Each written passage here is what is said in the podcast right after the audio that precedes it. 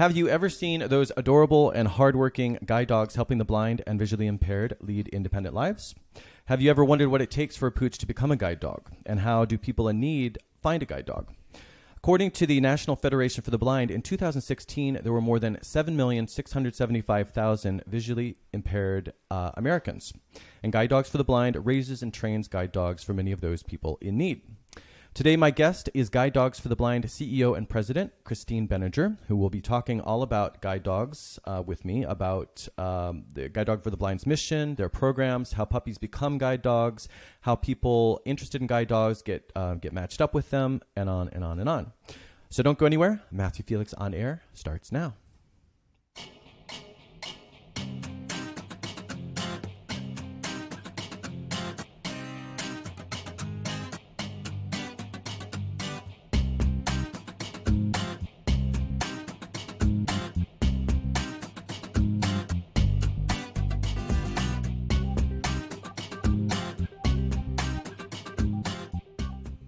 Welcome to Matthew Felix On Air, people who create, people who make a difference, coming to you from WordSpace Studios in San Francisco, California. Happy Gay Pride. San Francisco has been overtaken by revelers, as it is every year at this time. And Pride is also happening in New York City, where it's the 50th anniversary of the Stonewall riots. And according to Wikipedia, quote, the Stonewall riots were a series of spontaneous, violent demonstrations by members of the LGBT or gay community against a police raid that began in the early morning hours of June 8th, uh, June 28th, 1969, at the Stonewall Inn in the Greenwich Village neighborhood of Manhattan. They are widely considered to constitute the most important event leading to the gay liberation movement and the modern fight for LGBT rights in the United States a huge milestone, obviously, amidst so many others that have happened over the last 50 years. So much, so much other progress, and continues to happen. And although at the same time much remains to be done, uh, while we were celebrating in San Francisco and in New York, in Istanbul today, uh, the the celebrations were disrupted by tear gas. So we have a lot to celebrate, a lot of progress, but clearly not only not only abroad but also at home, there's a lot more to be done. So uh, good to keep that perspective. But again, happy Pride for everyone who is celebrating. And thanks also to all those, the people involved in Stonewall and everyone since who has helped to um, further the movement and to those who are continuing, continuing to do so. Speaking of pride, uh, a very different kind of pride, a more focused on me sort of pride. I was uh, very happy this week that uh, my new book, my latest book, Porcelain Travels, went back up to number one in its uh, Amazon categories. So that's travel humor. I think it also went to number one in budget travel and uh, was near the top in some of the other travel go- categories. So I want to say thank you very much to any and all of you who might have uh, helped get the book back on top it's obviously so important just for marketing and exposure and just to, to keep the momentum up. And so I was really excited and I really appreciate that. I was also uh, just in the interest of a little more self promotion. I was I, I was kind of sub, kind of beside myself this week when I unexpectedly got a um, a review back from Publishers Weekly's Book Life Prize um, uh, competition for 2019. So I wrote my novel a couple years ago, um, but when I but it's sort of undergoing a, a, second life. So it was just included in the Creative Process uh, exhibition, which I mentioned before, which is going to 40 leading universities uh, around the world. And I'm planning a workshop based on the book about intuition that I'll be doing in the fall. And then the audiobook version is coming out in the fall. So I decided to enter in this contest, not really expecting much. And certainly, like I said, I didn't expect to get the review back yet. Well, uh, it really sort of blew me away, and I was really it just made my week. And so I'm going to read a, a quote here from the review, and uh, the quote is: uh, "The reviewers for the Book Life Prize called it quote a highly crafted gem, which just really moved me." Uh, Felix's expressive pose invites readers into Pablo's worldview that remains fascinating throughout the novel, keeps pages turning with its enchanting prose and cast of characters. So, part of the reason I'm sharing that is um, again because I'm I'm sort of trying to fuel that fire of getting the book out there in this second round. But also, you know, it's interesting because in our day to day lives, we try not to worry about what other people think and just to kind of um, again not not pay much that much attention to that. But as a writer and as creative people. It actually matters. You know, our success is often dependent on these reviews and, and the feedback that we get. So, given that this is the second wave for the book, uh, to get that review, like I said, it really, really just made my week. And so I wanted to share that. Uh, so go check out A Voice Beyond Reason. It's on sale actually for the rest of the day. I think tomorrow it goes back up to its normal price of six ninety nine, but the ebook is two ninety nine for the rest of the day. So now's your time uh, to get that copy. Get a copy of that. Okay, no show next week, and no show, in fact, uh, no new shows, in fact, for July or August because I am going on a summer hiatus so that I can, can take care of a lot of behind the scenes stuff that I can't do uh, when I'm producing the show on a, on a weekly basis. And I need to do that now in part because fall is going to be very busy, um, starting with a Lit Wings event that I'll be doing in September. And I'm really excited about this, this event because rather than uh, present about my writing, which is what I just did at the Lit Wings event that I did in April in Paris, uh, I've been asked to talk about this show. And uh, I was surprised when when Erin uh, Erin Byrne, the, the the organizer of Lit Wings and and dear friend and fellow writer, asked me to be the filmmaker at the Lit Wings event. I said, "Well, I don't, I don't, I don't make film." And she said, "Yeah, but your podcast." So uh, I thought, ah, okay, I guess that counts. So it's going to be interesting to get the opportunity to talk about what goes into this, you know, um, what I've learned along the way, and that sort of thing. I will be presenting with two other former guests of this show uh, best selling mystery author Cara Black, who has her own new book out, Murder in Bel Air, and Ernest White II, who was also at the Paris event, um, who has a new show called Fly Brother that is debuting nationwide on PBS in January. And like I said, Ernest was just on the show, I don't know, three or four weeks ago in a, a two part show. Um, so, anyway, long story not so short, that'll be a great event in September. And thanks again to Erin Byrne, Litwings founder and writer, for inviting me to participate. Last week, I was also thrilled to be invited to participate in three Litquake events in October, and then I have some other events in the work as well. Point being, I really need to take some time off to catch my breath, regroup, and plan for the fall, which is shaping up to be a really exciting time.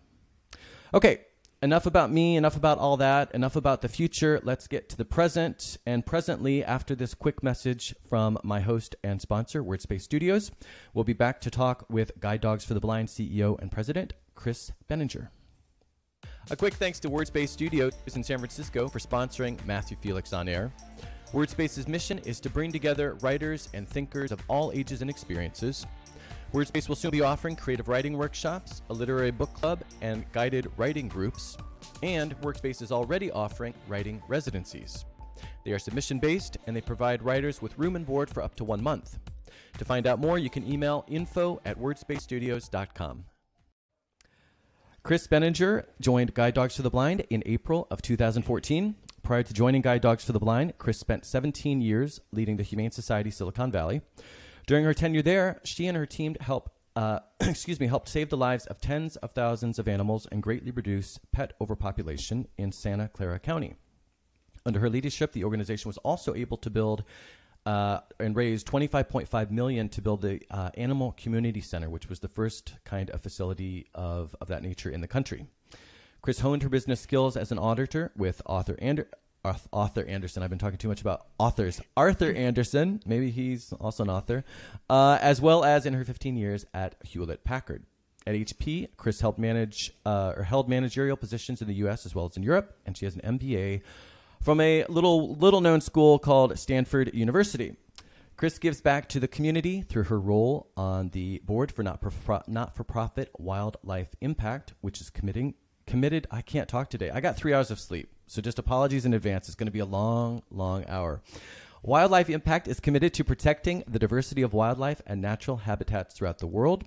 And not surprisingly, Chris loves dogs and has four of her own, including Thea, who is here in the audience, or not in the audience. I guess she is in the audience, but she's under the table. And unfortunately, with my three cameras, I can't have Thea on camera. I wish I could, but just know that Thea's here with us. Finn, don't get too jealous. Finn, of course, is my my career change guide dog that I babysit for all the time. Uh, but anyway, so Chris has Thea, who is a career changed golden retriever, career changed golden retriever, who now serves as an ambassador for guide dogs for the blind. Welcome, Chris. Thank you, Matthew. It's great to be here. Whew, thank you for your patience as I stumbled through that intro. no problem. Wow. Yeah, I really shouldn't do this on three hours of sleep, but sometimes you just don't have a choice. No. When you your don't. neighbors decide, as we were talking beforehand, when your Mhm. neighbors decide to move early in the morning and forget to tell you, you can't plan for that. No, I can't. Okay, so first off, I can't help but wonder. So Thea is an ambassador for Guide Dogs for the Blind. She is. Is there any chance that she pulled some strings to get that job? Because that doesn't seem So- Mm. like a coincidence. I don't know. I mean, I met her. She's very charismatic, but I'm just wondering, did she maybe pull some strings to get that job? Well, I feel very honored. I waited three years Oh, really? to get Thea. Right. So when I started at Guide Dogs, I told Guide Dogs that I would love to have a golden retriever. Um, but our first responsibility, obviously, is to our clients. Yeah. Um, but then the vast majority of our career change dogs go on to other if if they're not going to work for guide dogs, they either become what's called canine buddies. We're going to talk all about that. yeah, Yeah. or go on to other careers with other service agencies. Yeah. So I waited three years Three for years. her. Yeah. So it was meant to be. It was meant to be, and she's amazing. Okay, I don't doubt it. And my experience thus far of Thea is that she is, in fact, amazing. uh, so you spent a lot of your career in the private sector. I did. And so before we get into Guide Dogs for the Blind, can you tell us just a little bit about why you decided to jump over to not for profit and specifically focus on uh, dogs and, and pets in general? Because again, you were at the Humane Society as well. Right, So just a little bit about, about that. Yeah, so I was uh, 15 years with Hewlett Packard. I loved HP. HP was good to me. I um, was able to do a lot of different things with HP, including uh, spending three years with them in Europe. Where were you in Europe? Um, I was uh, just outside of London. Uh huh. But I was responsible for the European leasing program. So I did lots and lots and lots of travel all through Europe. And I loved it. It Yeah. was it was great for three years. It Yeah. truly was. And London's a great place to be based or close to London because it's so Oh, easy to make the jaunts to the It is. continent. It is, Yeah. and an amazing city. Really fun. Really fun to be in. yeah. Um, and I wasn't looking for a job. I, I really wasn't. But I was at work late one night, and I opened up the Wall Street Journal, and they had an ad for the CEO of Humane Society Silicon Valley. I love animals. I decided to apply, thinking I'd never get the job Uh huh. but I just wanted an interview to find out what they were looking for. Yeah. And eh, I went through a series of interviews. Long story short, they offered me the job. I took it without even knowing what the salary was. Oh wow. Um, and it was the best decision I ever made. Awesome. Um, it was a job of the heart. Yeah, it, it, really like. was. I mean, if you took the job without even knowing what the salary was, right, that's a sign that your heart is in it, right? my heart was in it. Yeah. And I'm glad I didn't think about it too much because at the time, um, they were having a lot of problems. They were probably four months away from closing their doors. Oh wow. So it was truly sort of an emergency situation, which the board was not very good about letting me know about. Oh, So yikes! So this was really a turnaround gig, and it you didn't was. know that. It was. Oh, It gosh. was. Yeah. And at the time, we were taking in 55,000 animals and euthanizing 35,000 of Oh them. Oh, my god, a year.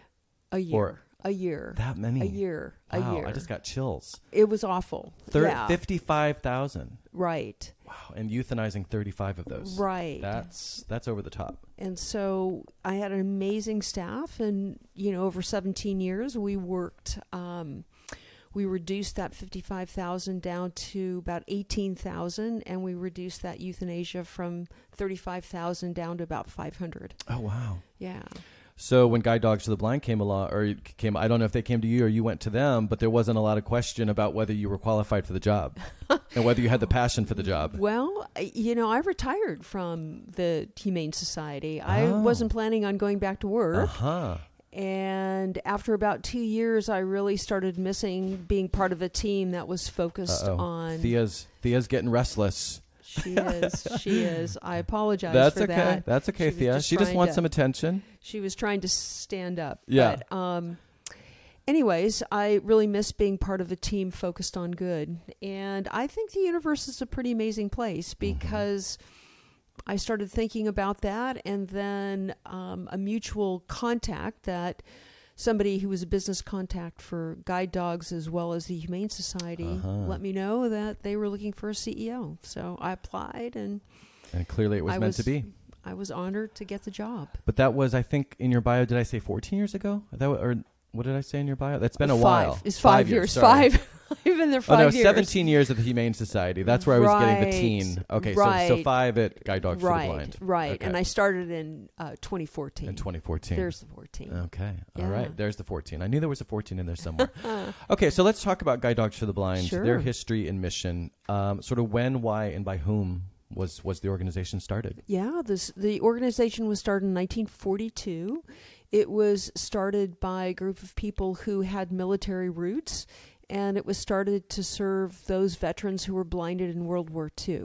Mm-hmm.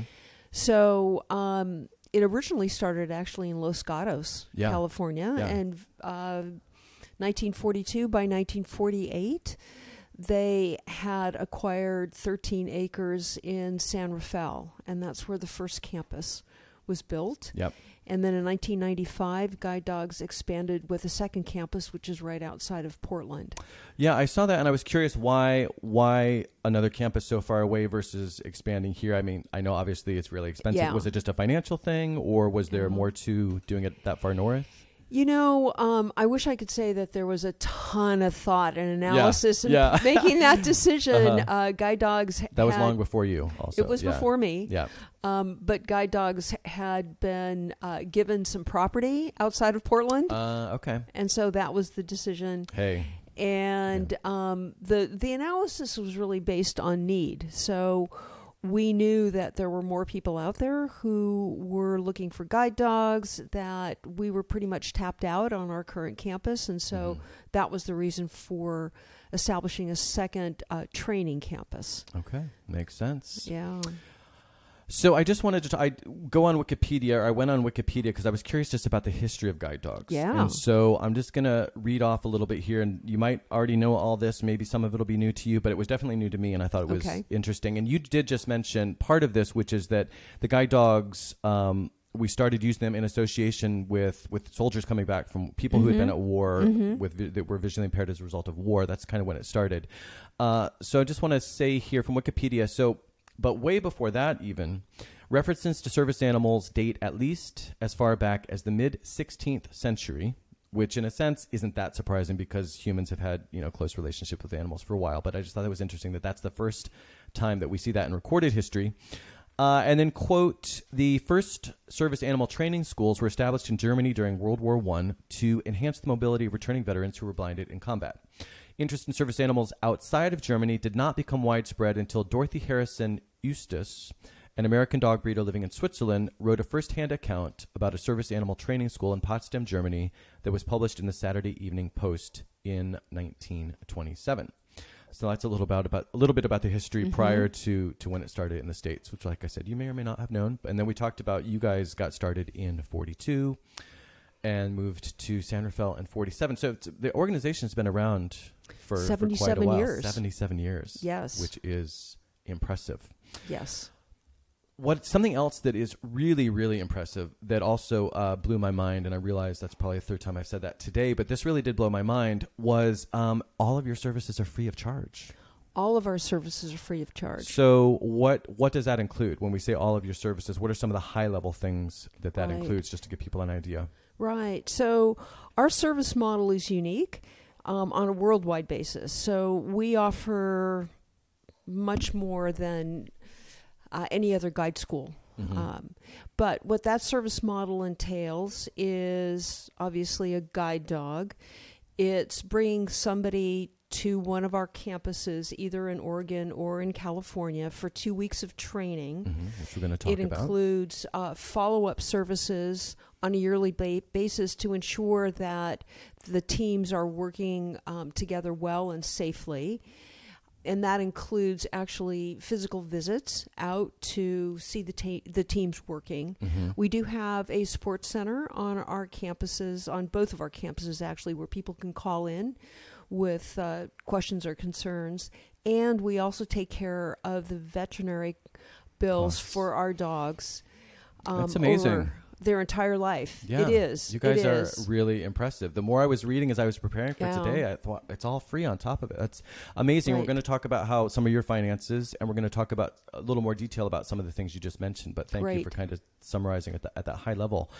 Um, so one of the things that most interests me about, and I think probably a lot of people, is is how a puppy becomes a guide dog. Mhm. And part of my interest in that stems from the fact that not all guide dogs make it. You know, so it don't. really is a sort of rigorous, and you've got to, you know, they've got to make their marks. Your dog Thea underwent a career change, as people, watchers, and listeners have heard me say a million times. Finn, my uh, my canine nephew Finn, underwent a career change, which is part of the reason I got, ex- you know, uh, Right. became familiar with your organization. So I'm curious about the process, but I know that before we get to training, there are a few other steps. Of, Quite a few. Right, quite a few other steps. And Right. so the specific sort of high level ones, I'm thinking of the breeding, socialization, and puppy raising before you get Mm-hmm. the pups ready to to go into the training. So let's talk about first. Uh, where do you get the dogs? So, Guide Dogs for the Blind has its own breeding colony. We've got the largest breeding colony of labs and golden retrievers anywhere in North America. So, we're a bit That's- unique. Yeah, I, that was that another thing I didn't I didn't realize that you guys would actually be be breeding in your facilities in we your organization. We do, we Yeah. do, and and the reason for that is is that the traits that are needed in order to be a guide dog are unique. And one of the things that I like to tell people is that our golden retrievers and our Labrador retrievers are not just labs and goldens. Mhm. They're guide dog labs and goldens, and that's different. And how is that different? That's different. So what we're breeding for is we're breeding for confidence because it takes a very confident dog to be a guide dog, and we can talk about why that is. Mhm. Um, but confidence, not dominance, Mhm. sociability, and caring, as well as you know medical stability. Mhm. Mhm. So our dogs actually are longer lived than what you're going to find in the normal lab and golden Really? retriever. Interesting. Right. They have fewer of the traditional issues. Labs traditionally have eye problems. Oh, really? Believe it or not. I didn't yep. know that. Yeah. Yep. Golden retrievers with hip dysplasia. Mhm. That I've so heard of, there's yeah. very little of that in our colony again because we're you know managing that out. Mhm. Um, and what you're getting is this just amazing temperament Mhm. that is really unique to guide dogs. Yeah. And um, anybody who's had one of our career change dogs will tell you that. Yeah. Yeah. It really the temperament really really stands out, and that's why I right. think people are just drawn to them like magnets, right? They I mean, when you see them uh, when you see them out. Um, so so we're talking about labs though. So certain obviously you've chosen a specific breed of dog. You We you recognize that th those breeds exhibit those characteristics more than other Right. breeds. It sounds Right. like.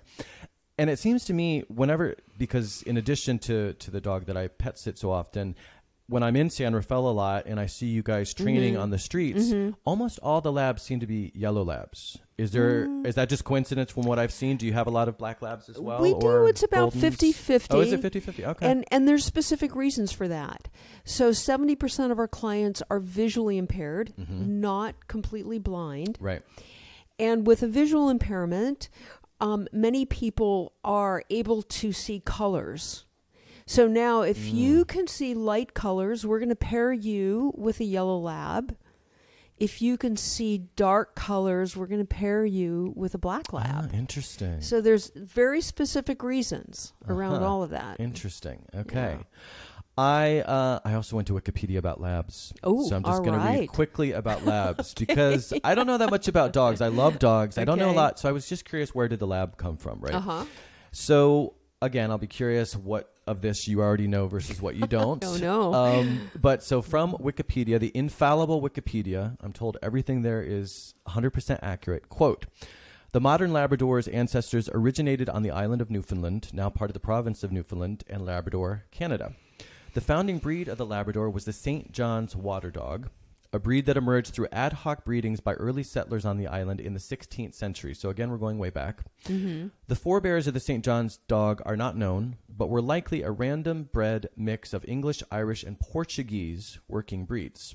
The Newfoundland is likely a result of the St. John's dog breeding with mastiffs brought to the island by generations of Portuguese fishermen who had been fishing offshore since the 16th century. The smaller, short coat, short coated St. John's dog was used for retrieval and pulling in nets from the water. These smaller dogs were the forebears of the Labrador Retriever. The white chest, feet, chin, and muzzle, known as tuxedo markings, characteristic of the St. John's dog, often appear in modern lab mixes and will occasionally manifest in Labradors as a small white spot on the chest, known as a medallion. The last thing I'll say here is that in 1822, explorer W.E. Cormack crossed the island of Newfoundland by foot. In his journal, he wrote, quote, The dogs are admirably trained as retrievers in fowling birds and are otherwise useful. The smooth or short haired dog is preferred because in frosty weather, the long skinned kind become encumbered with ice on coming out of the water. So it's in some, it sounds as if uh, our beloved Labradors have been hardworking, loyal pooches for a couple, a few centuries. So I did not know any of that. Okay, good. Good. Then I'm glad that was That- educational that- for you as well. great. Yeah. Yes, thank you. I always like to just kind of po- do a little poking around. Okay. Uh, hello, Susan from Scottsdale. Hello, Liz, Diane, Matthew, Aaron. Um, I think that's everybody scrolling really quickly through the comments. Okay. So we've got the dogs. You have bred the puppies. We've got the puppies, but they don't just come out knowing how to interact. So there's some socialization that takes place. Can you There just talk really quickly what that is? Sure. And I think that's what my friend Liz does. Is that what you do, Liz? Are you a socializer? Is that is that what people do when they volunteer? Yes. Yeah. Yes, they do.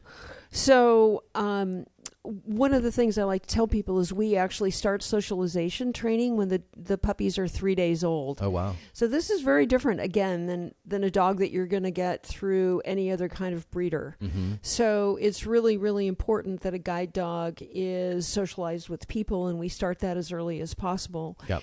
And that is increased over the next eight to 10 weeks that these puppies are on our campus.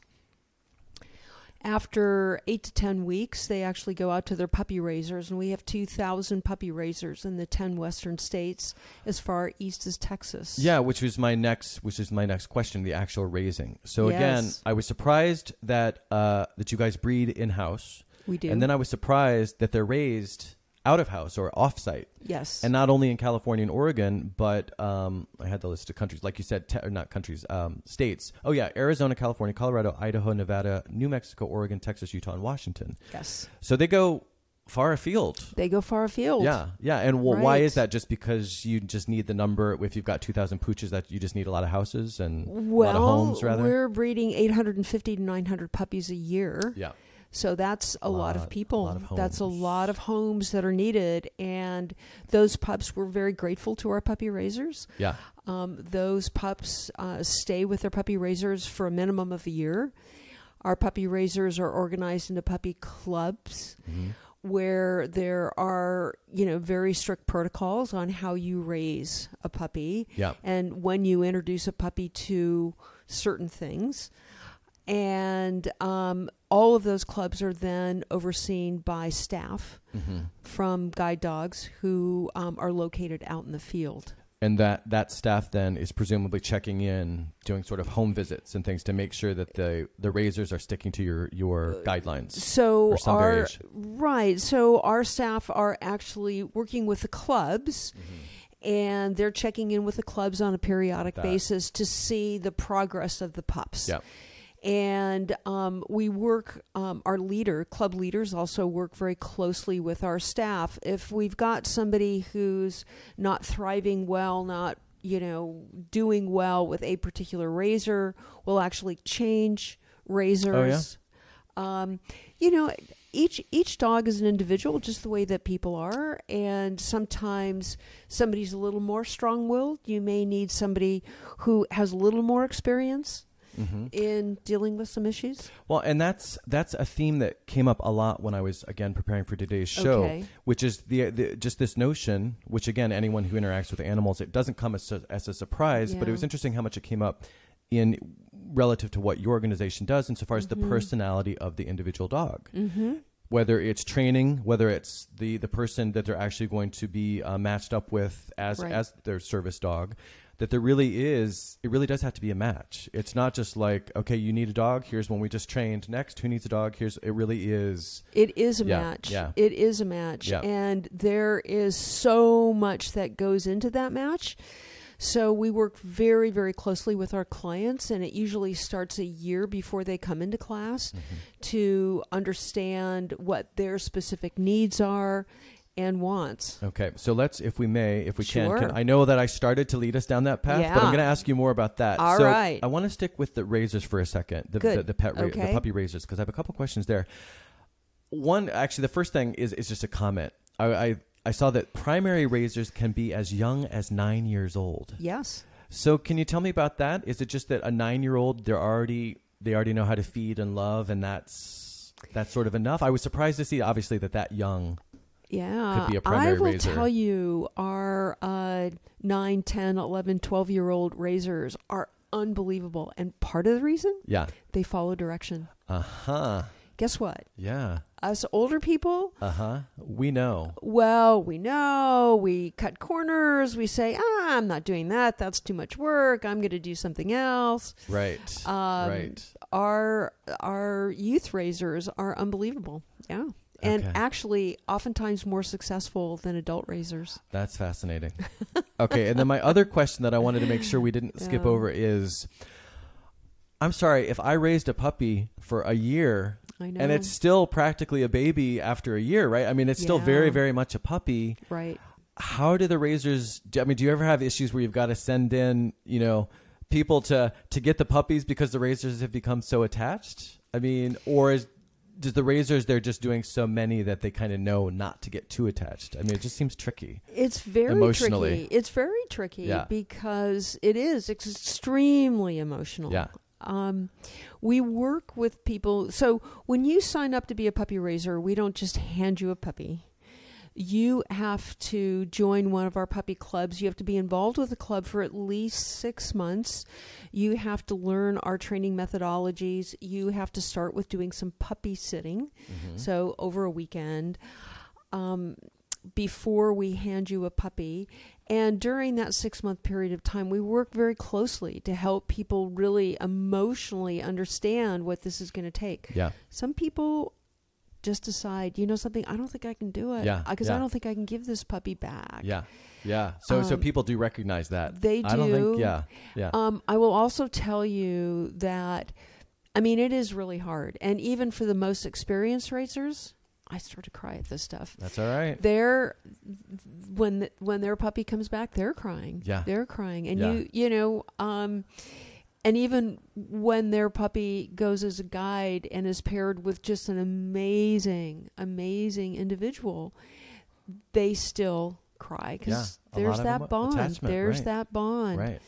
But when you see what our dogs do and the difference that they make that's what pulls you back Right. for doing it again Right. This is part of a greater mission, a greater Oh, good. This it's is not about my connection with the dog, even though that's legitimate, but Right. it's about something bigger here that we're working towards. Wow. right I love it. Okay.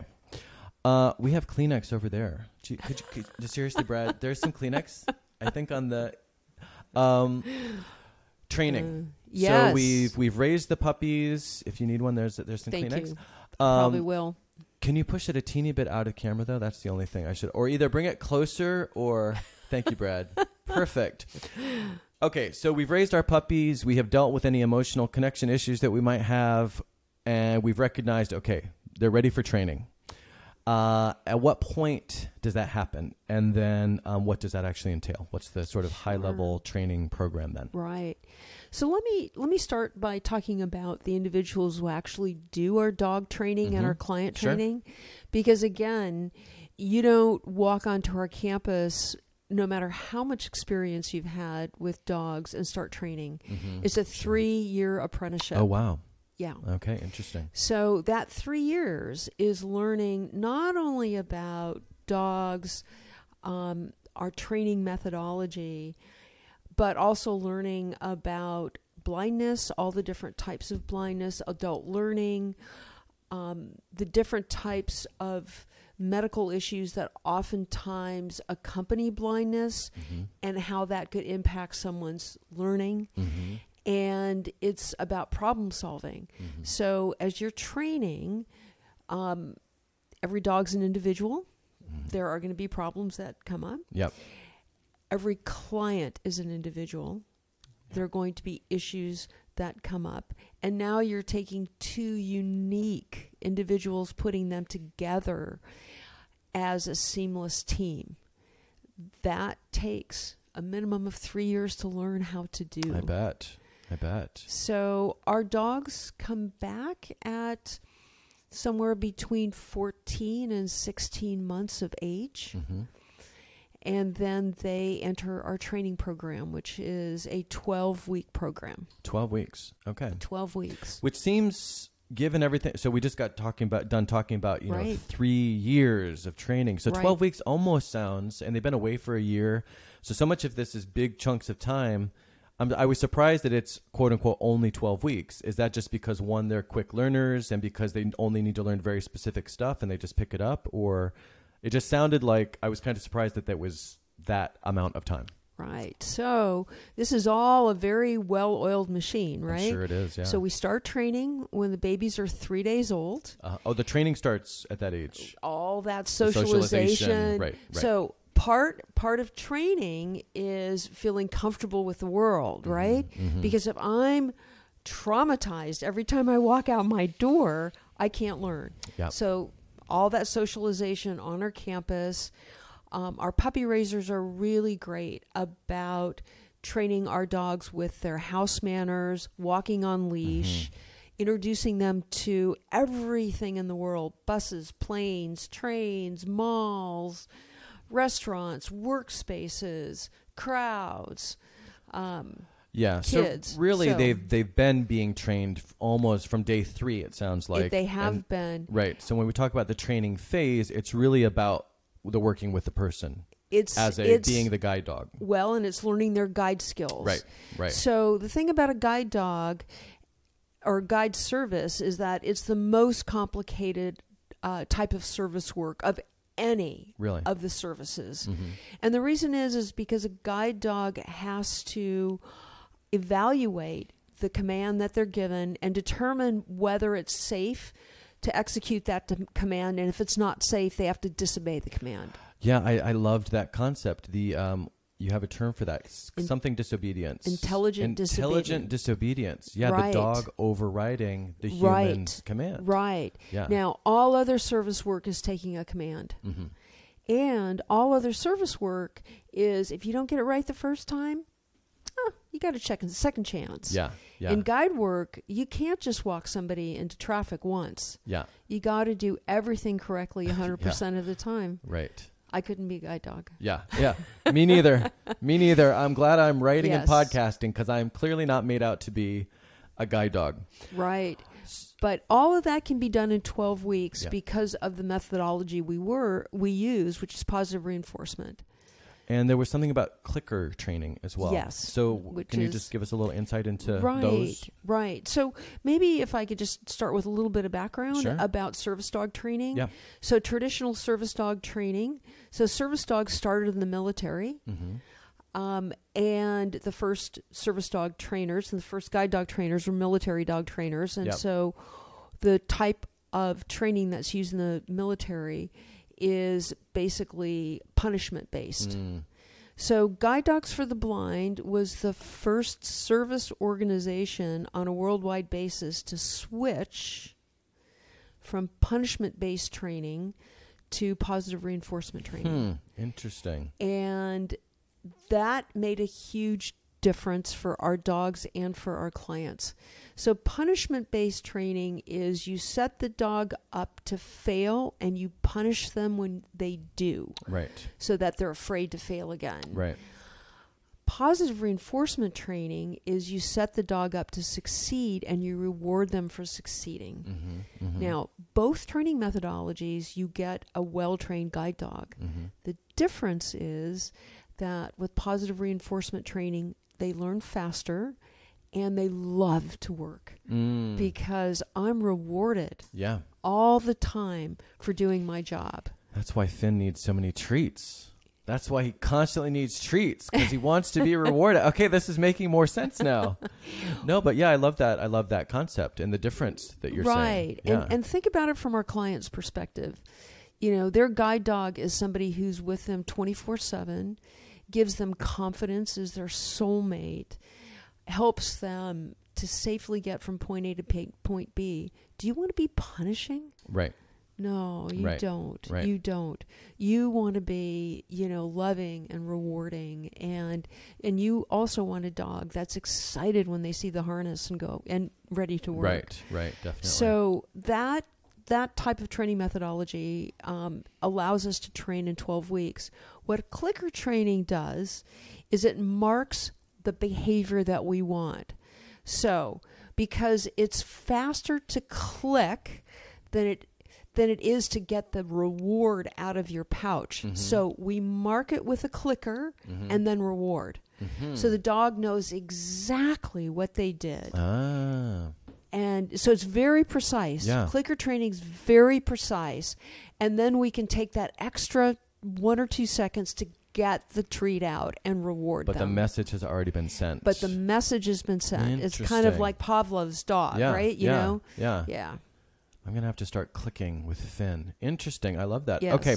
The one other thing I wanted to ask about the how, Yes. and then I want to just give some examples of some of the specifics of what they're trained because there are some very specific things, and we probably already touched on some of that. But you know, you just you just use the example of uh, they can't make a mistake. You know, more than once you don't lead someone out into oncoming traffic. right. And yet, part of the training, it says, quote, uh, this is from your website, as the training advances, dogs are given the freedom to make errors. Mm-hmm. So at some point, and this I think goes along with the lines of what you were talking about, positive recent reinforcement and a and sort of a loving, supportive Right. training Right. versus, you know, punishing them for making that error. Right. You do allow some errors during the training. Can you just speak to that a teeny bit? I'm just absolutely. curious. So that's the concept of positive reinforcement training. You ignore the behavior you don't want. Uh, okay, so So someone makes a mistake. Yeah, yeah, yeah. We're going to ignore that. Yeah, We're going to ignore that. Uh huh. We're going to go. So you make a mistake. Let's go back and let's do it again. Uh-huh. Ah, you got it this time. You're going to be rewarded. So that's built in essentially. Right. that- yeah. As uh-huh. opposed to punishing you. You made a mistake. We're not punishing. We're not doing any Yep. of that. Yeah. Okay. Yep. I love that. All right. So can you give us just a few examples of some of the specifics that, that, that they're taught during this 12 week um, guiding learning period? Right, right. So, one of the things that people have a tendency to think is that the guide dog has to make decisions around things like crossing streets or making a right, or making a left. That's not true. The um, that's why they're called a team. Um, our client or the handler is making the decisions about whether to go forward, to go left, right, or to cross the street. The guide dog is going to evaluate whether that decision is safe to Mhm. do. Mm-hmm. And so part of that is how do you train a dog to disobey a command? Right. Right, Again, the right. intelligent disobedience. Right, right. And that's that's where the subtlety in some of the training actually comes. So, for things like traffic training, right? How do you train a dog that um, you don't walk out into traffic, or how do you train a dog around? You know, a car can hurt you. You do not want to get in front of Right. a car. Right. Um, we actually do traffic training. We get really close. We Mhm. don't. N- nobody gets hit Really? but we're we're training that dog. So there's there's a natural inclination when something is coming at you and it looks like it's going to hit you that you want to back up, right? Mhm. You want Right. to get out of the way. Yeah. So we take advantage of that. We don't hit our dogs. we don't do that. Hardly ever. They Right. hardly ever get hit during this no, training. No, no, never Yeah. do that. Uh-huh. But we we get close enough where the dog naturally is going to pull back. Now we click and reward. Mhm. You did the right thing. With the thing. pulling back. You saw that car, you pulled back, and that's exactly what we want. Mhm. And we keep reinforcing that, Yep. reinforcing that. And then we keep pulling the, you know, getting the dog to make that decision when the car's farther away and farther Mhm, away and mhm. farther away. Mhm. So, Interesting.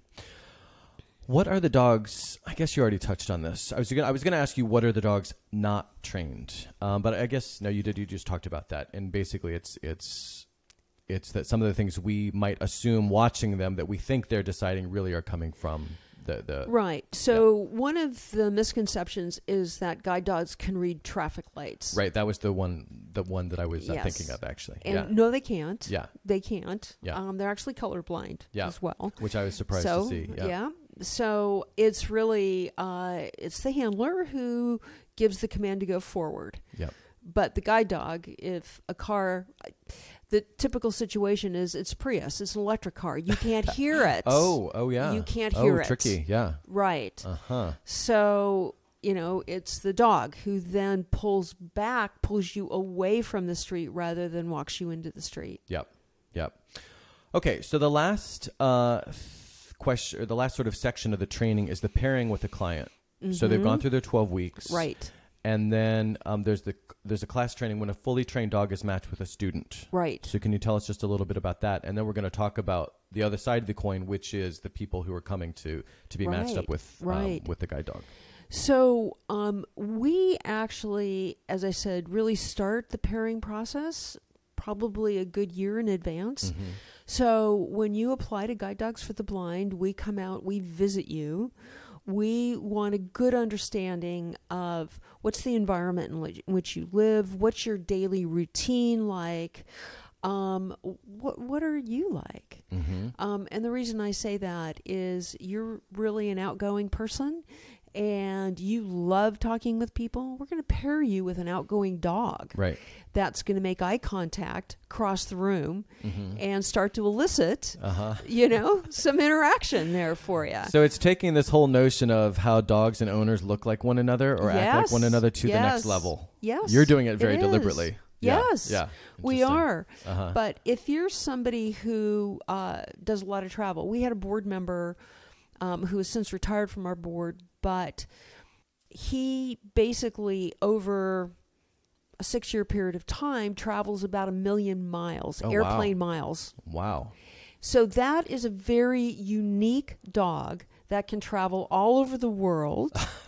I'm jealous of that dog. Of, yeah, in all kinds of airports, all kinds of cities. Speaks a lot of languages. Speaks a lot of languages versus someone who uh, lives in the suburbs of uh, San Rafael, Mhm. right? And basically somebody who's going to a volunteer opportunity on a daily basis. Right. That's a you know it's it's just a very different environment that um, one has to be paired with. Right. And again, we come back to the personalities and Right. The the other thing is that all of our clients are unique individuals. They have likes and dislikes. We talked a little bit about, you know, whether you can see color and we're going to pair you with a color you can see. But, you know, some people really like goldens, some people really like males, some people really like females, some people like yellow labs. So on top of all of the the requirements that you're going to need as just part of your life then we also want to match you with exactly what you want in a dog Right. Right. yeah Right. Okay. So let's let's shift more to the the person side of the equation. sure Uh, the handler side of the equation. Is that well? No. Is a handler what? What's what's the sort of official? What's the right term for the the person who has the guide dog? yeah we Is call handler? them the handler Okay. right Uh, so what are the there's there's sort of I think three sort of minimum criteria that someone has to meet uh, to qualify as a candidate for the to to have a guide dog. Do you know what those are? Am I putting you on the spot because I have them here? well let's see if yours Okay. yours match mine so um, first and foremost you have to be legally blind That's what I'm yeah yeah. yeah. which means you don't have to be completely blind right just legally blind legally Right. blind. Secondly, you have to um, have a basic level of orientation mobility skills. Yeah. And what that means is you have to know how to orient yourself as a blind person Mhm. within your environment. Yep. You thirdly have to have um, a need for a guide dog. You have to have a need to go somewhere every single day. Mm. It doesn't mean that you need to have a job. Mhm. Um, but even if you are just going out and you like to walk in your neighborhood, a guide dog is going to lose its guide skills Mm. if it's not worked every day. And you're going to lose your skills as well. Mhm. So you've got to be out working your dog every single day. Well, then I would guess too, you don't want to pair up a guide dog with someone who doesn't really need it. In the sense, if they're not that active, if they're not out in the world, Right. you want to make sure that dog is placed with someone where he's he or she is getting best. Right. Interesting. Right. Okay. There's a fourth criteria. Oh, there's a fourth. This one I didn't because you just store you just scored 100. percent Did I? oh, did. good. Oh, gosh. So now I, I get to keep my job. Now. I'm just going to get a B or a C though because there's a fourth one here that I don't have. Thea, can you help us here?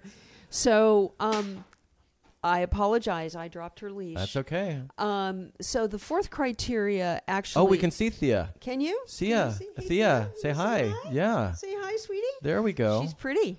Okay, she's gorgeous. she's absolutely gorgeous. Yes. So um, the fourth criteria is that you live in an environment that is conducive for a guide dog. So what Mhm. does that mean? Yeah.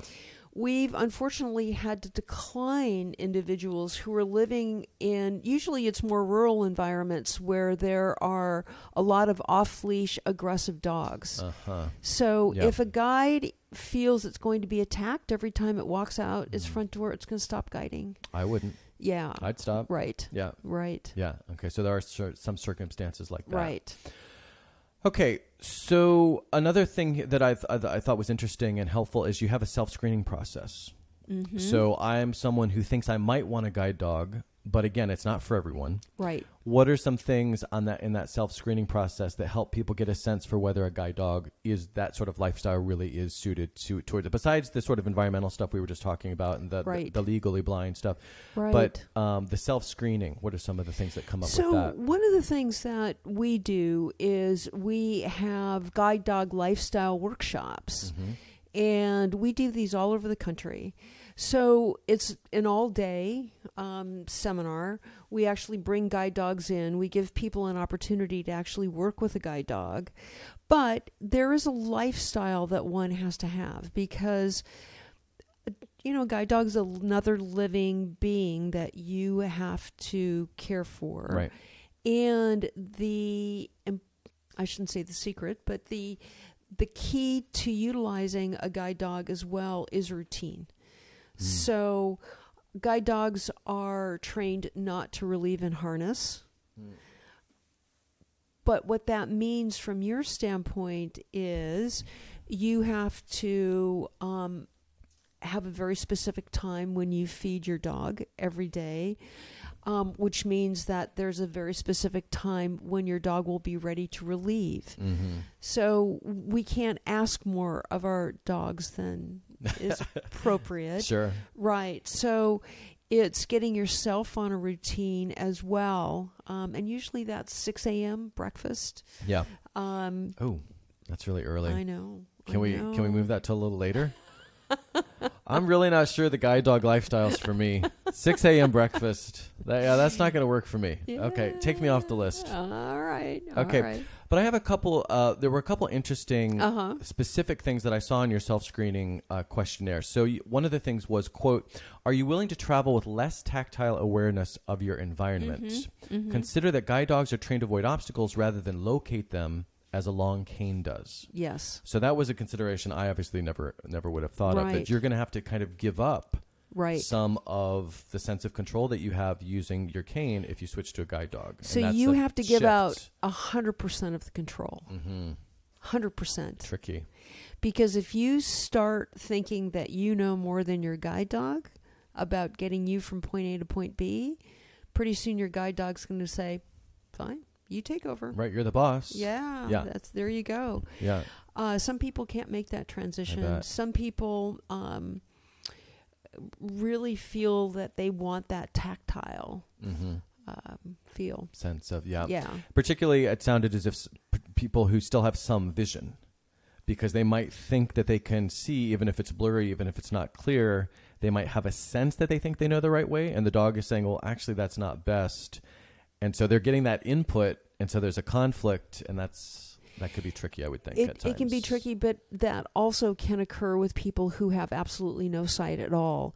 If they're used to using a cane, Yeah, if they're the cane, used yep. to, again, knowing exactly what is in your environment. Because when you use a guide dog, you don't know what's in your environment because your guide dog is going to take you around all the obstacles. Now, you're going to walk at the speed of uh, someone, you know, who is sighted. Mhm. You'll be walking a lot faster Mm-hmm. than Yeah. you do with your cane. Yeah.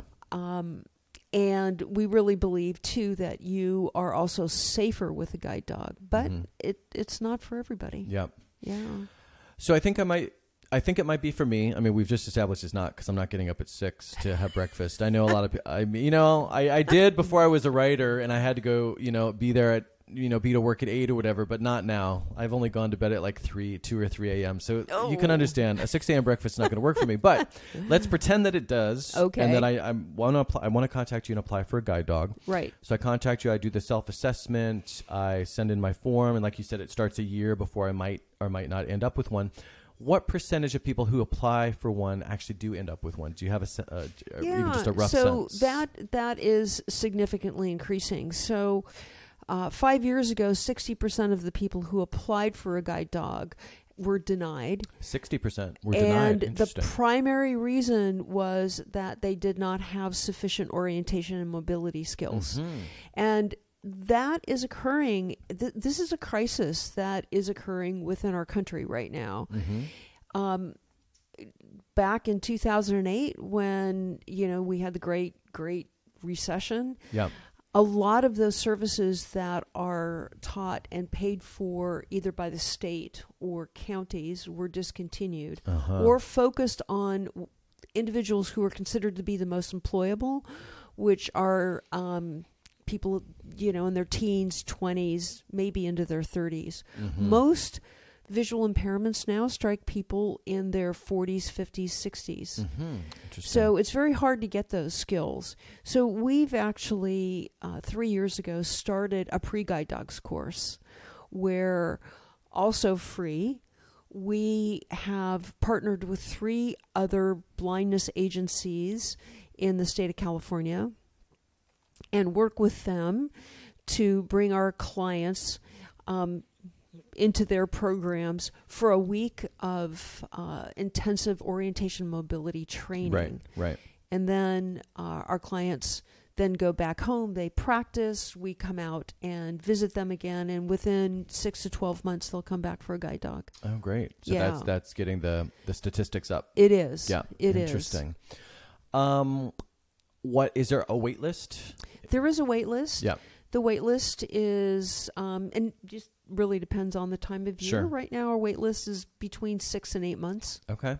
Yep. So that That's after seems acceptance. reasonable to me. Yeah. Not that I would be a good judge of that, but yeah, after acceptance. Okay. Right.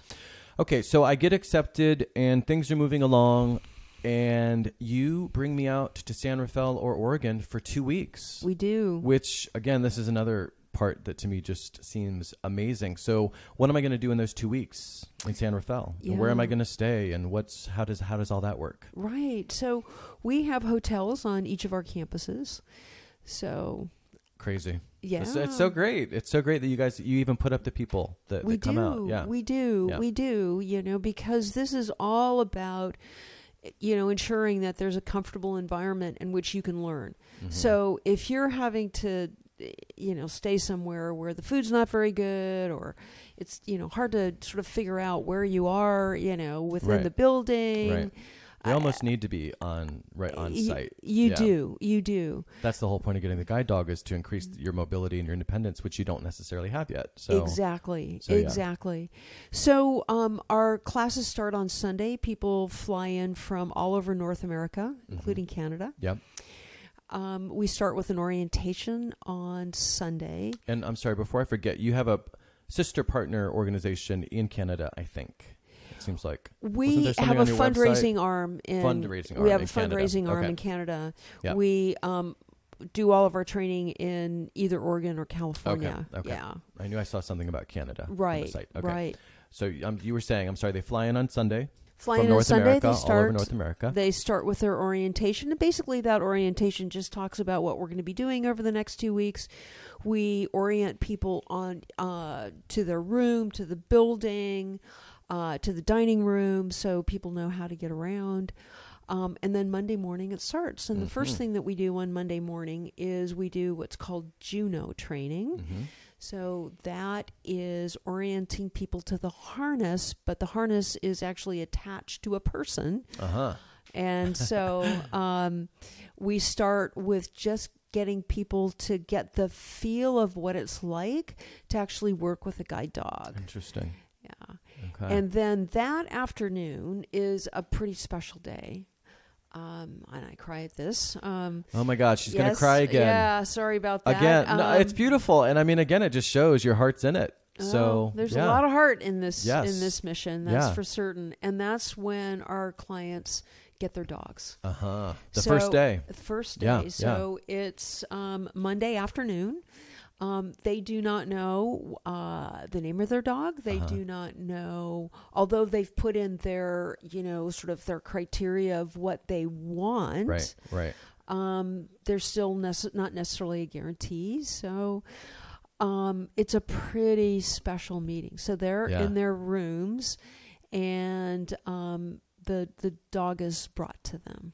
Oh, so it's a one-on-one. It's a one-on-one yeah. meeting, and they have the opportunity that afternoon to spend the afternoon with their dog. They can do whatever they want, Mhm. um, but it's really getting to know their guide dog. And then on Tuesday morning, then we start with guide dog training. And half of our, cl- you know, our classes, half of our classes are filled with individuals who are coming back. We call them retrains Mhm. for another dog, and half with people who are getting a guide dog for the first time. Mhm. And what we try and do, um, so our classes are taught two on one, so two clients to one instructor. Yeah. And what we try and do is pair somebody who is, you know, a retrain with somebody who's getting a guide dog for the first time because there's a lot of moral support. It's Right, a, it's a hard right. two weeks. It's a hard two weeks. And there's always a slump halfway through and everyone always feels I'm not going to do it. I'm not going to make it. Yeah. And it's really great to have somebody who's kind of your partner in this who can say, you know, something uh, that's exactly how I felt. You'll do it. Trust me, you'll and do what what are the, some of the issues that are coming up, making me think I don't know that I can do this as I'm going through this training? What what are some of those issues that are arising? Sure. You know, it's just it's a lot to learn. So you're learning a whole new language. And what I mean by that is you know, you are a team. So the two of you are literally linked, Yeah, yeah, you know, right at the hip. Yeah, at the hip. right. And y- you have to be comfortable with, you know, giving all control to your dog. hmm Comes back to that again. all control. Um, your dog has to start understanding your own idiosyncrasies. I don't have any. So yeah, me either. That's fine. Yeah. So we would be fine. yeah, Thea, yeah, yeah. See, Thea's really well adjusted. You don't. You clearly have no idiosyncrasies either. Right. But some people do. right, For those people who do, I understand. right, Right. right. Okay. Um, and it's also helping people make that transition from the cane to a guide. And what I mean by that is going from the tactile to using your ears. Mm. Because that's how Yeah. you're making decisions now. Ooh. It's not on. So we're ready to cross the street. You have to be able to hear what the flow of traffic is. That's a big change. It's a Yeah. big change. Yeah, it's a It's a leap of faith. cha- It's a It leap of faith to the pooch. Yes, it is. Right. It is. Right. But you know, it's learning, and a lot of people, again, when they're they're they've been using the cane, haven't necessarily learned all the skills of l- using their ears Right. for understanding and orienting themselves where they are. Mhm. You know, doorways, when you pass a doorway, the sound is different than when you're going along a wall. Right. Right. Um, you know, you have to listen for the flow of traffic. Is it going, you know, parallel or perpendicular to you? Right. Um, when is it, you know, time to cross the street A lot of stuff you don't think about otherwise. You don't? because you haven't needed to necessarily. Exactly. But now you do. Yeah, Right. yeah. Big changes. Okay. Um. So, uh, are there some people who probably just say this isn't ultimately for me, but probably the vast majority make it through? I'm guessing. So our graduation rate is 95%. Okay, So we yeah. have about a 5% rate of Yeah. folks who either um, it's clear they're not going to be making the transition or they decide, you know, I, I this just isn't for me. Right. Right. And good. Good for them to realize that Oh, absolutely. it's best for, for both sides. Yeah. And then you have graduation. We do, we do, and we highly recommend that people come to graduation. hmm That's when the whole mission comes together. Yeah. It's every other Saturday um, on one of our campuses, and it starts at 1.30. You're usually done no later than 3 o'clock. You Yeah. don't need to make a reservation. hmm And that's where you, um, both our puppy raisers and our clients are there um, essentially celebrating. Yeah. Yeah. It sounds like there's a lot to celebrate. There is a lot to celebrate. Okay, so let's fast forward a little bit in the interest of time. Um, so I've graduated. My dog and I were out and about, or, or let's actually let's change perspective. I'm at the donut store, which is how it happens with in my case. I'm at the Ooh. donut shop Uh huh. in San Rafael, Finn's outside, and we see the guide dogs coming. And of Yes. course, my inclination is to run out and wrap my arms around the cute guide dogs. but that's not necessarily the best etiquette. So, what do people need to know insofar as how to relate to guide dogs when they see a Right. guide dog who's out and about, and you Right. want they just look adorable and they have this beautiful temperament? Right. But what what do people need to know? Right. So, um, if a guide dog is working, if a guide, do- and how do you know a guide dog's working? It's Yeah. in harness. Mhm. Okay. Mm-hmm. Um, that dog needs to focus, and so that's why we ask that people not, you know, not try and pet a guide dog.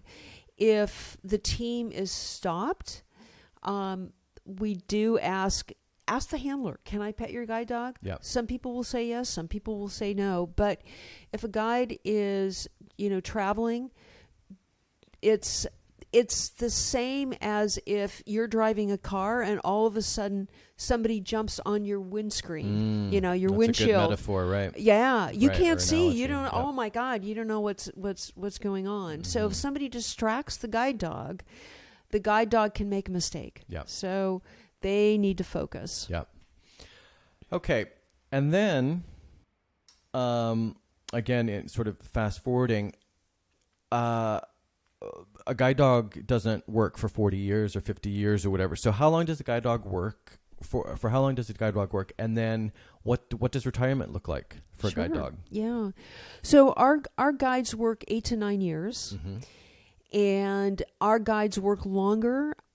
Uh, on average than from other schools and and the reason for that is is because of all of our follow-on services Mm-hmm. we make certain that the guide dog has um, timely veterinary veterinary care and whatever it needs to essentially to stay healthy and working. Yeah. So all of that makes a huge It difference, all adds up. um, as well as getting out and seeing the teams and working with our client to make certain that they're, you know, they haven't gotten into a bad habit that you know could. Um, hurt the safety of the team. Mhm. But our dogs work eight to nine years Mhm. um, we start preparing our client probably a year in advance of when we think that the dog is going to be retired. That's a huge issue. Mhm. Huge Mhm. issue. Right. Again, the emotional Um, side of things, right? Incredibly emotional. Yeah. And so we start working with our client um, a year in advance. It's always the client's decision Mhm. to retire the Oh, yeah? dog. It's Mhm. not guide dog stepping in. Yeah. But sometimes it like any emotional decision, you need some coaching and some help Right. with doing reality that. check, maybe. Right. Yep. Right. About half of our clients choose to keep their guide dogs, and the reason they do is because they have a family structure around them. Mm-hmm. So when you get your, you, you know, if you come back from for another guide dog, Because I still need a guide dog. They pre- still need a guide dog. Right. The the challenge is is that the relationship you have to have is with your new guide dog. A hundred percent Mm. of your effort has to be w- with your new guide. You Yeah. have because otherwise the team is not going to bond and work And if the other dog's right there that you've had this 10 year relationship Right, with. Ugh. Right. So that's why there's a fam if you have a family structure, it's really important then then the family the guide dog becomes the family dog. Yeah. Um, for those individuals that don't have that family structure, oftentimes they will have family in the area or they'll have a good friend so that they can continue to see their guide. Um, and then there's a few individuals that none of that is in place, and um, the guide dogs will come back to to our facility, and then we will find a wonderful forever forever home Yep. for the guide. Yep. And it does take a special home for a guide dog Yeah. because they're not backyard dogs. Yep. They're not dogs that you go to work and you put the dog in the backyard for 10 hours. Right. Yeah. Right. So- Okay. So we're going to talk a little bit about adoption. And uh, before I forget, because I already did forget, uh, Chris has generously agreed to take questions. And I know I already have one question here that Oh. we're going to ask. All right. Uh, but if anyone else watching right now has questions, now would be the time to jot them down, formulate them, and uh, shortly we will be getting, we'll be drawing things to a close, and we'll take a couple, uh, or Chris will take a couple of questions. So I forgot to mention at the beginning, wanted to mention that now. Um, and so then I just wanted to say on this subject of retirement and getting a new dog that the average client will have four guide dogs in the course of their lifetime. It Yes. says on your website. Yes, that's correct. Yeah, that's um, so you really are building very long term relationships with, with we your are. clients. We are. Forty year relationships. Yes. Yeah, Yeah. that's incredible. Okay.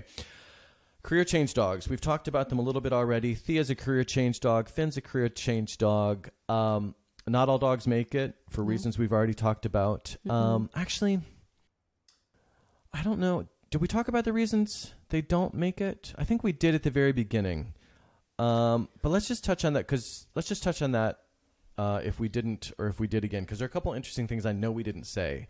So what are some what are some reasons dogs might not make it? So the change. two the two key reasons that a dog doesn't make it um, is they don't have the confidence Mm-hmm.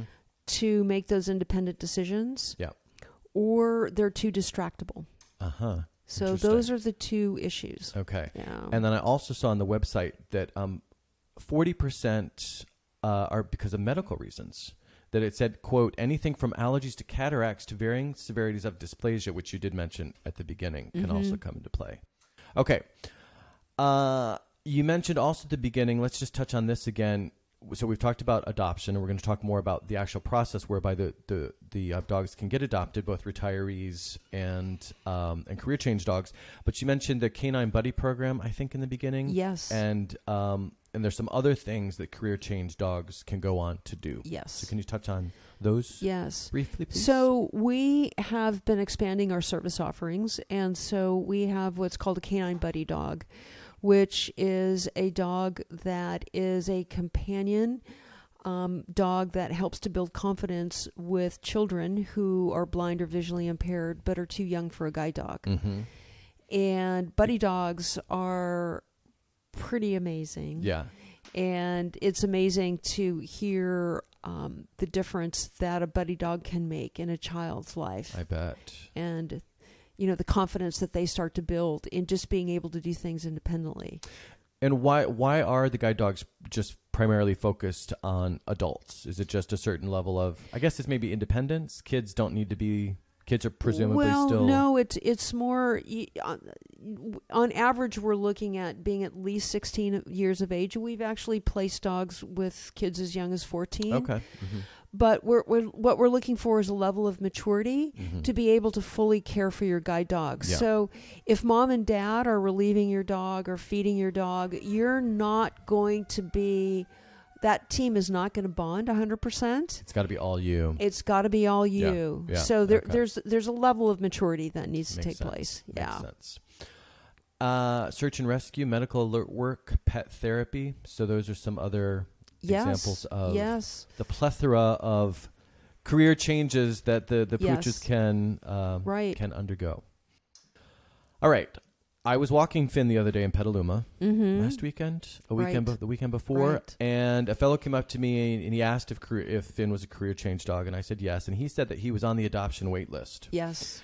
And so, unlike other, sh- unlike animal shelters, it sound which are trying to get you know working so hard and and don't have enough people coming to them Right. for the animals. Right. You guys have the opposite opportunity, I Right. guess, in this case, we do. which is so many people want the dogs, and we talked about largely because of the temperament. Um, but I suppose it's also largely because they've been so well trained and just sort of all of the above. But what is what's the process? You said and you you said you waited three years for Thea. I did. So tell us a little bit about I want a guide dog, I want a Finn, I want a Thea. What's that process looks like look like? So, just to set expectations, we have about 100 dogs that go for adoption a year and Okay. about 2,000 applications for oh, those wow. dogs. Wow. Um, the vast majority now of the dogs that are placed for adoption typically have a medical condition that precludes them from other types of service. Mhm. So Thea has dysplasia in her left hip, so she could not be a guide dog and she could not go into other forms of service. Um, so we are for those hundred dogs in general, we're looking for very special homes. Yeah. Yeah. For those dogs. Yeah. Okay. Yeah. And how old are the dogs who qualify for adoption?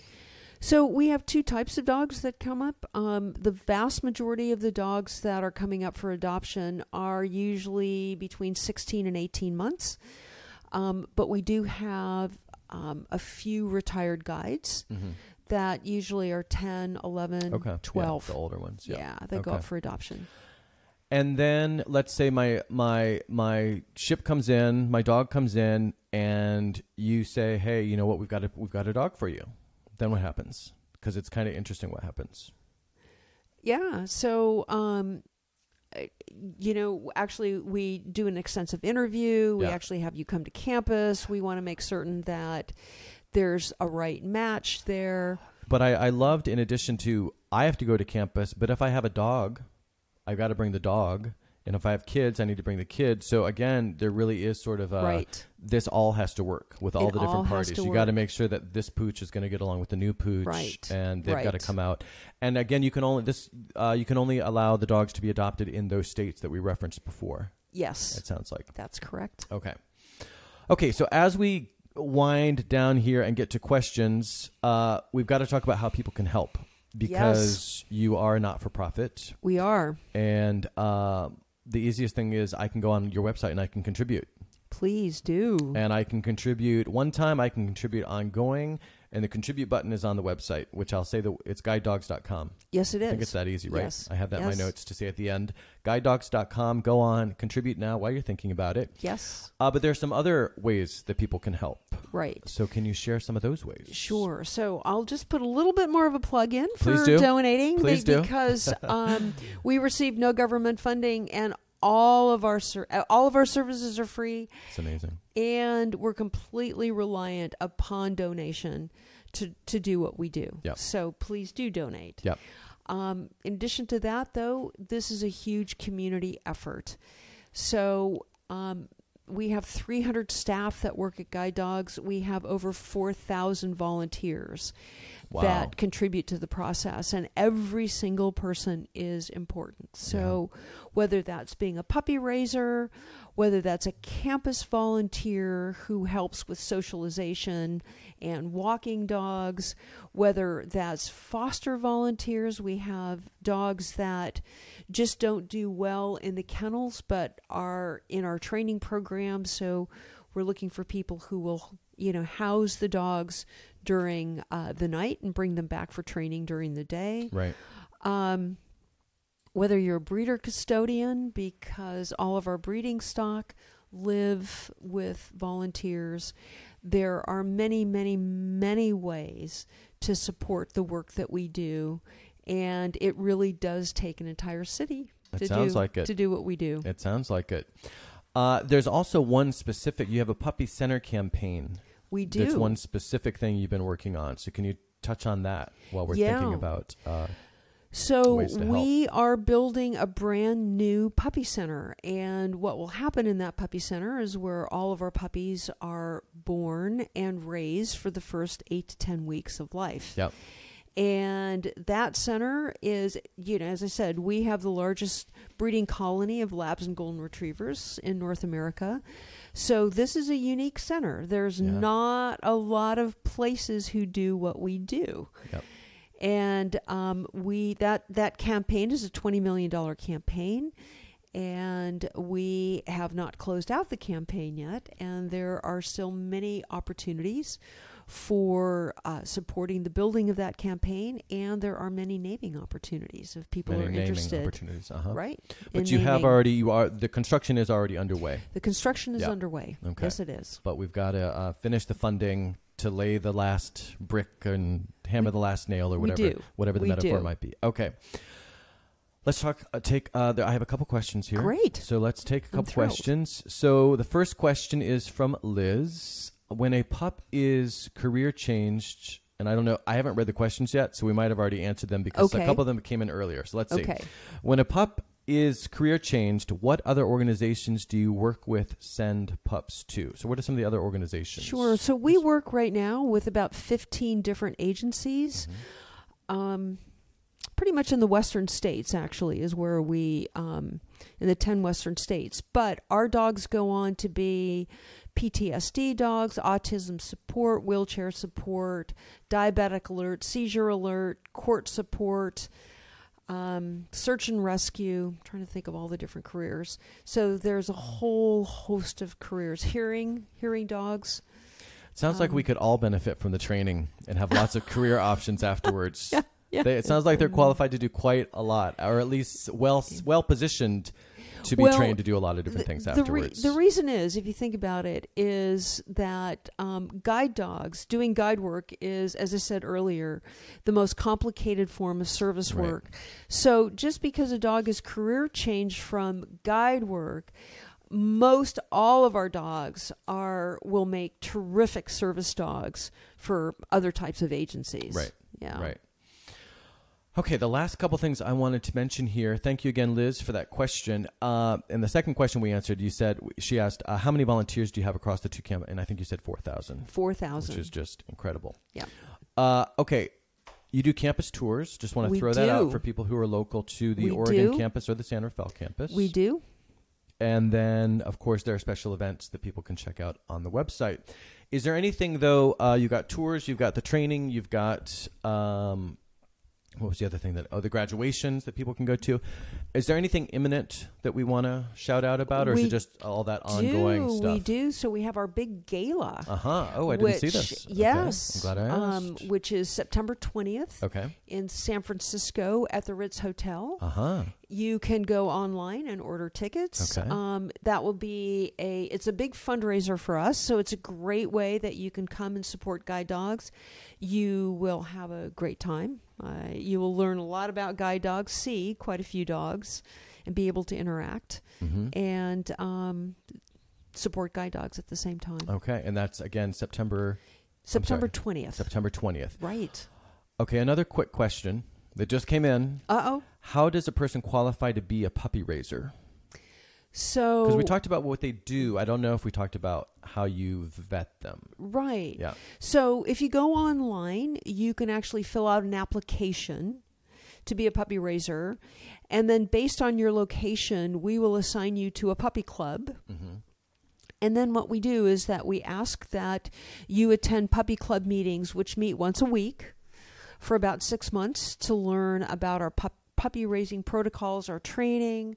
Um, you'll within that six month period of time, you'll start actually doing some puppy sitting, um, go on some of the outings, and then after about six months, um, if all goes well, we will hand you a puppy. Okay. There you go. All right. Thanks again for that question. Okay. Guidedogs.com is the website. And then uh, the site that I quoted earlier, I don't know if I. I did quote this in the intro. Yeah, I was like, wait, did I end up quoting that at the end? Because it's in my notes, but I did quote the, the statistics about uh, visually impaired in the, in the states I got from um, the National Federation of the Blind, which is Yes. at nfb.org. Are there any other glaringly obvious sites that I that we should be mentioning, or are those kind of the two main ones Those in are- this those are space? the two. Yeah, That's okay. good. Just want to make sure I didn't leave anything Yeah. out uh, glaringly obvious. Chris, thank you very much. Thank you, Matthew. Thea, thank you very much. You were very well behaved. We'd expect nothing nothing less. uh, but this is really interesting. Thank you for the work that you do, Thank and you. thanks for taking the time to come in today, especially when so much is going on in the city. Thank you. Thank I you really for giving me it. the opportunity. I'm- Thank you. My pleasure. Really appreciate it. Thank you. All right, folks, that is all for today. Thanks again to my guests, Guy, uh, Guide Dog for the Blind CEO and President, Christine Benninger, Thea, and Brad, who's over there in the corner helping us out.